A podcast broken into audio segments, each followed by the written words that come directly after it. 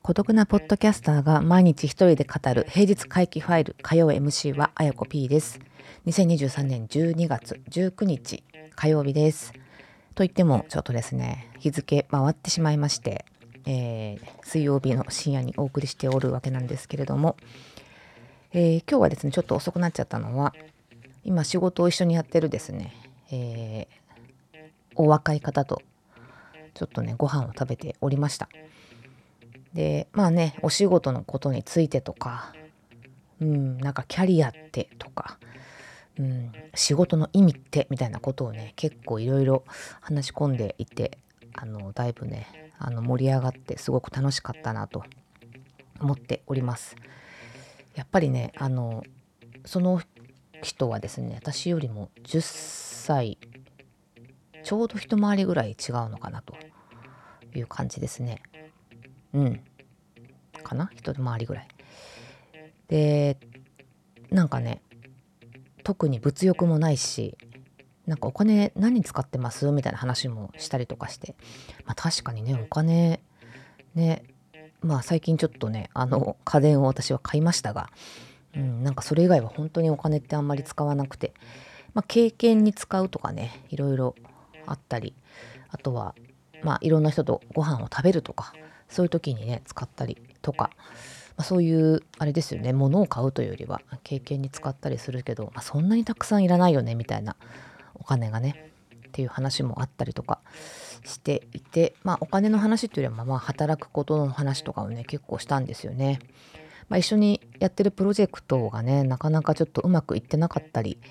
うんなんかモヤモヤするところがあって、まあ、それをねかなりお互い発散してえー、まあ、ガス抜きみたいなね、まあ、こういう回もいりますよね。もう絶対必要なので、ま、そういう話を結構しました。で、ま、家に帰ってきてですね、うん、なんか、本をちょっとそういえばと思い出してですね、これ昔読んで、もうだいぶ忘れちゃってる本なので、もう一回、これいいなと思ってですね、ちょっと手に取った本がありまして、えー、鷲津、違う、鷲田清和さんの、えー、誰のための仕事労働 VS 余暇を超えてという本ですね。でね、えー、ちょっとね、まあ、働くことの意味ですよね。まあ、そういうものを考える本なので、えー、すごい好きだったんですけどね、だいぶ内容忘れてたので、もう一回読んでます。読んでますっていうか、まあ、ちょっとね、要点だけちょっとパパッと見返したりとかしてるんですけど、ちょっとね、引用したいところがありまして、まあ、結局、なんか典型的な人間なのかな、私っていうのをちょっと思ったんですよ。っていうのが、えー、ままさにね、ここに書かれている、まあ、人々の働くことにおける、えー、意味を求めることについての悩みみたいなね、ところなんですけど、ちょっと引用したいと思います。えー、意味への疲れ、まあ、疲れっていうのは取りつかれの疲れですね、えー、人は自分をもっと活かせる仕事そう自己実現できる場所を求めることに、えー、なっていく。自分にしかできないことへの過剰なまでのこだわりが前面に出てくる。けれども自己実現ほど実現しにくいものはない。理由は2つある。1つは自分にしかないもの。例えば自分の素質ないしは才能を生かそうにも、えー、素質や才能は自分ではなくて自分の特質でしかないからだ。記憶力がいいとか協調性があると言っても何かの資格を持っていてもそういう人は自分以外にもいるわけでつまるところそれらは自分が属している類型のことに過ぎない。だから私がそれをしていることの意味はそこでは最終的に確認できない。えもう一つは仕事は結局独力ではやりきれないからだ。どんな小さな仕事でも社会の複雑なネットワークのどこかに位置しないと全うできない。仕事を懸命にすればするだけ他人のおかげということを思い知らされるのが仕事というものだ。それを達成した時自己実現などという当初の目標自体が虚しく見えてくる。とすれば、自分の目的ではなく限界にこそ向き合うことになるのが仕事だということになる。もっと器用であれば、もう一つ体があれば、もっと効率的に作業ができるのに、という身体的な条件でもいい。他人の力を借りないと何もできないという社会的な条件でもいい。そういう人としての限界をひしひしと感じながら、それでも人としてしなければならないことをしているという感覚が持てたとき、私たちは働いているという実感に満たされることになるのだろう。うん。っていうことなんですよ。まあ、これすごく一部だけのあの引用なんですけどね。うん。まあ、結局、あれですよね。もう一回読むと、自分をもっと活かせる仕事、自己実現ができる場所を求めていると。で、自分にしかできないことへの過剰なまでなこだわりが前面に出てくるけれども、自己実現ほど実現しにくいものはないということなんですね。で、理由は、まあ、自分の特質でしかないと、才能や素質は。ということと、え仕事は結局一人ではできないから。なので、何か仕事を達成した時に、結局それって自己実現じゃないよねっていうね。むしろ限界に向き合っている、限界を感じるということなんですよね。うん。で、それを感じながら、えー、それでもやらなきゃいけないという感覚が持てた時に私たちは働いているという実感に満たされるということになる。うーん。これはですね、まあ、本当に、まあ、本それっていうか、あの、なんとも、あれですよね。えー、まあ、結局そういうことなのっていうね、話なわけですよ。まあ、つまり、意味とか、まあ、そういうことよりも、まあ、もっと超えたところに常に向き合い続けていくことが、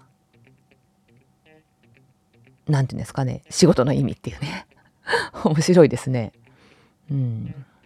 結局一人では生きていけないっていうこと。だから自己実現とかっていうことをね、あの、まあ、綺麗事のように言ったりとかしますし、まあ事実自己実現したいって私もすごく思っています。まあ自己実現って何だっていう、まあ要は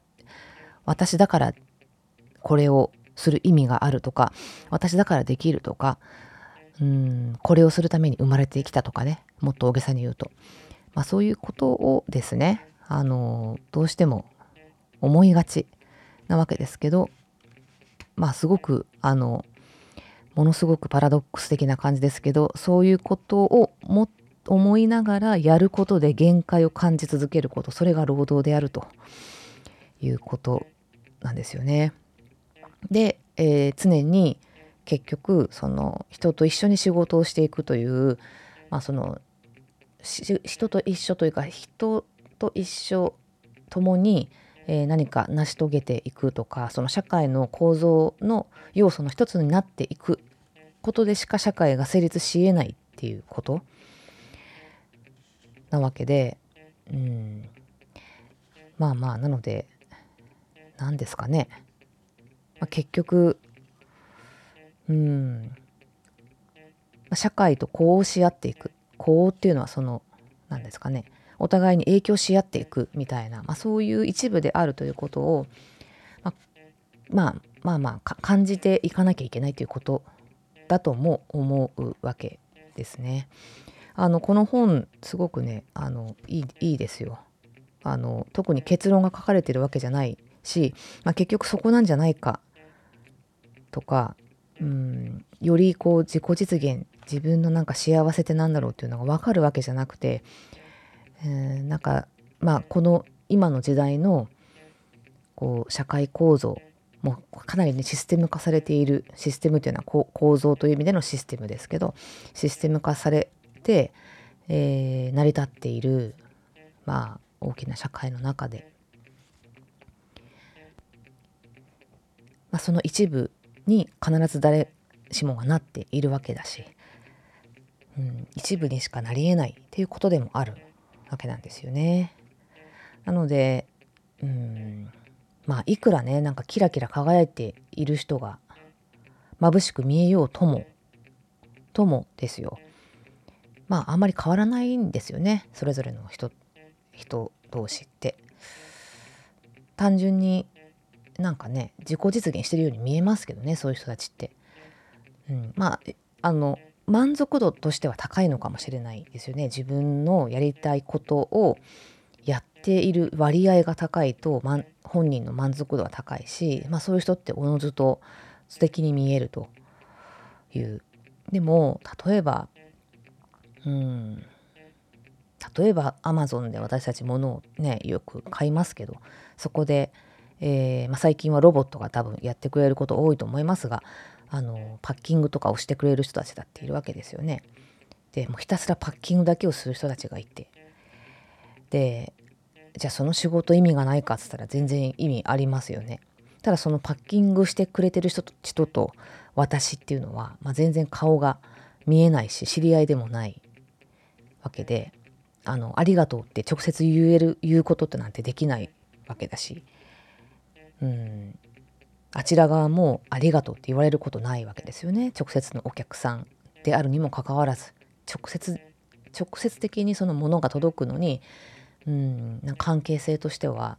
あの薄いネットワークでつながってはいるけれども会うことができないっていうね、まあ、そういう、まあ、全部そうですよねこれアマゾン分かりやすく言っただけで、まあ、全部そうなんですよね。うん、全部そうですよ本当に。あのじ自分家で農業とかしない限りは。まあ農業したってね例えばじゃあ肥料いりますよね。で肥料を作ってくれる人がいるわけだったり。でその肥料を作ってくれる人知ってるかと大体知らなかったりね、うん、まあ現代社会はおおむねそうなっていて、まあ、一部のそういう何ですかね。例えばうん、街の中で全部調達ができて全部顔が見えるよって言ったってじゃああの扇風機使ってないんですかとかね。極端な話言うとそういうことになるわけじゃないですか。だからこうね、まあ、年末になってですよ、うん、なんかいろいろ自分でも1年間の働いてるきたこととか振り返ったりあと今日ちょっとねそのその人と話をしたりとかした中でうん、なんかやっぱり仕事に意味をどうしても意味とか意義とか、まあ、すごく見出したくなるし、えー、まあお客さんからもよく言われますからね。意義をちゃんと考えろとか。で私もそれはあのもうずっとね何て言うんですか？考えてきたことでもあるし、まあ、それをうまくストーリーにして物事作ってきたりねしましたけど。まあなんかそこのねいつもなんかこう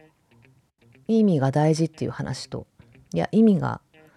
うん、意味はあることが前提でその自分だけの意味があるとか意義があるとか理由があるみたいなところに苛まれてると、まあ、大体苦しくなっていくっていう話ですけどね。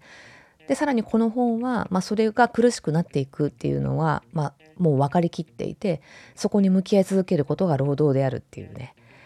まあ、労働というか仕事であるっていう、まあ、そういう そういう結論なのかなとちょっと私の中で思いましたけど。いやなんか人間っぽいですねすごくね人間臭いなという感じがしておりますまあだからといってうーんなんかね、まあ、誰かの役に立つことが仕事でもあるし、うん、なんかそれだけをやってていいのかっていうとわかんない。それは本当にわかんない。もう人によりけり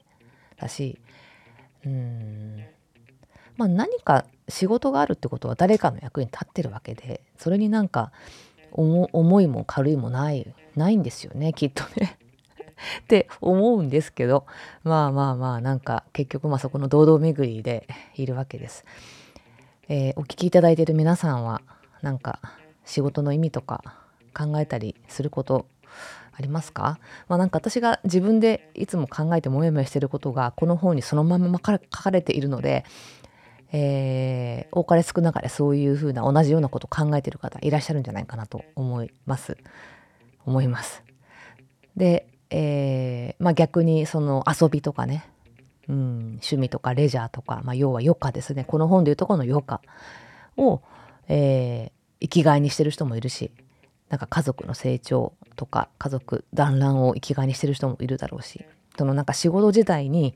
えー、特にあんまりねもう割り切って重きを置かずに、えー、淡々とそのさっき言った社会では絶対に必要なものなのだからっていうことのを前提にして、えー、自分はやるべきことをやってで他になんかね、え楽しみとか生きがいを見いだすみたいな、まあ、そんな方もおそらくいらっしゃるんじゃないかなと思います。私はね結構仕事が好きなんでどうしても仕事の方にね意味を見いだしたくなっちゃうんですけどうん。まあ仕事およびこの今のこの社会の中で生きていくっていう中でなんかねこうもうちょっと身軽に面白みを見出していけるといいなと改めて思いました。なんかね、まあ、プロジェクトがまだ終わんないんですけどねそれは。終わんないんですけど一旦の区切りみたいな節目節目でも何でもないですけどね、まあ、年末だから一旦お休みに年末年始のお休みに入るという手前でちょっとねいろいろ振り返ってみたりしました。えー、そんなわけで、えー、今日はこの辺で終わりたいと思います。来週が、えー、今年最後の火曜会議ファイルになるかなと思いますというかそうですね。なのでなんかもうちょっとねいつもダラダラと話しちゃうので何かちゃんとした ちゃんとした回にしようかなと思っておりますがどうなることやら、えー、皆さんまたね年末お忙しいと思いますので1週間頑張って、えー、金曜日まで頑張りましょう。あやこ P でした。ありがとうございます。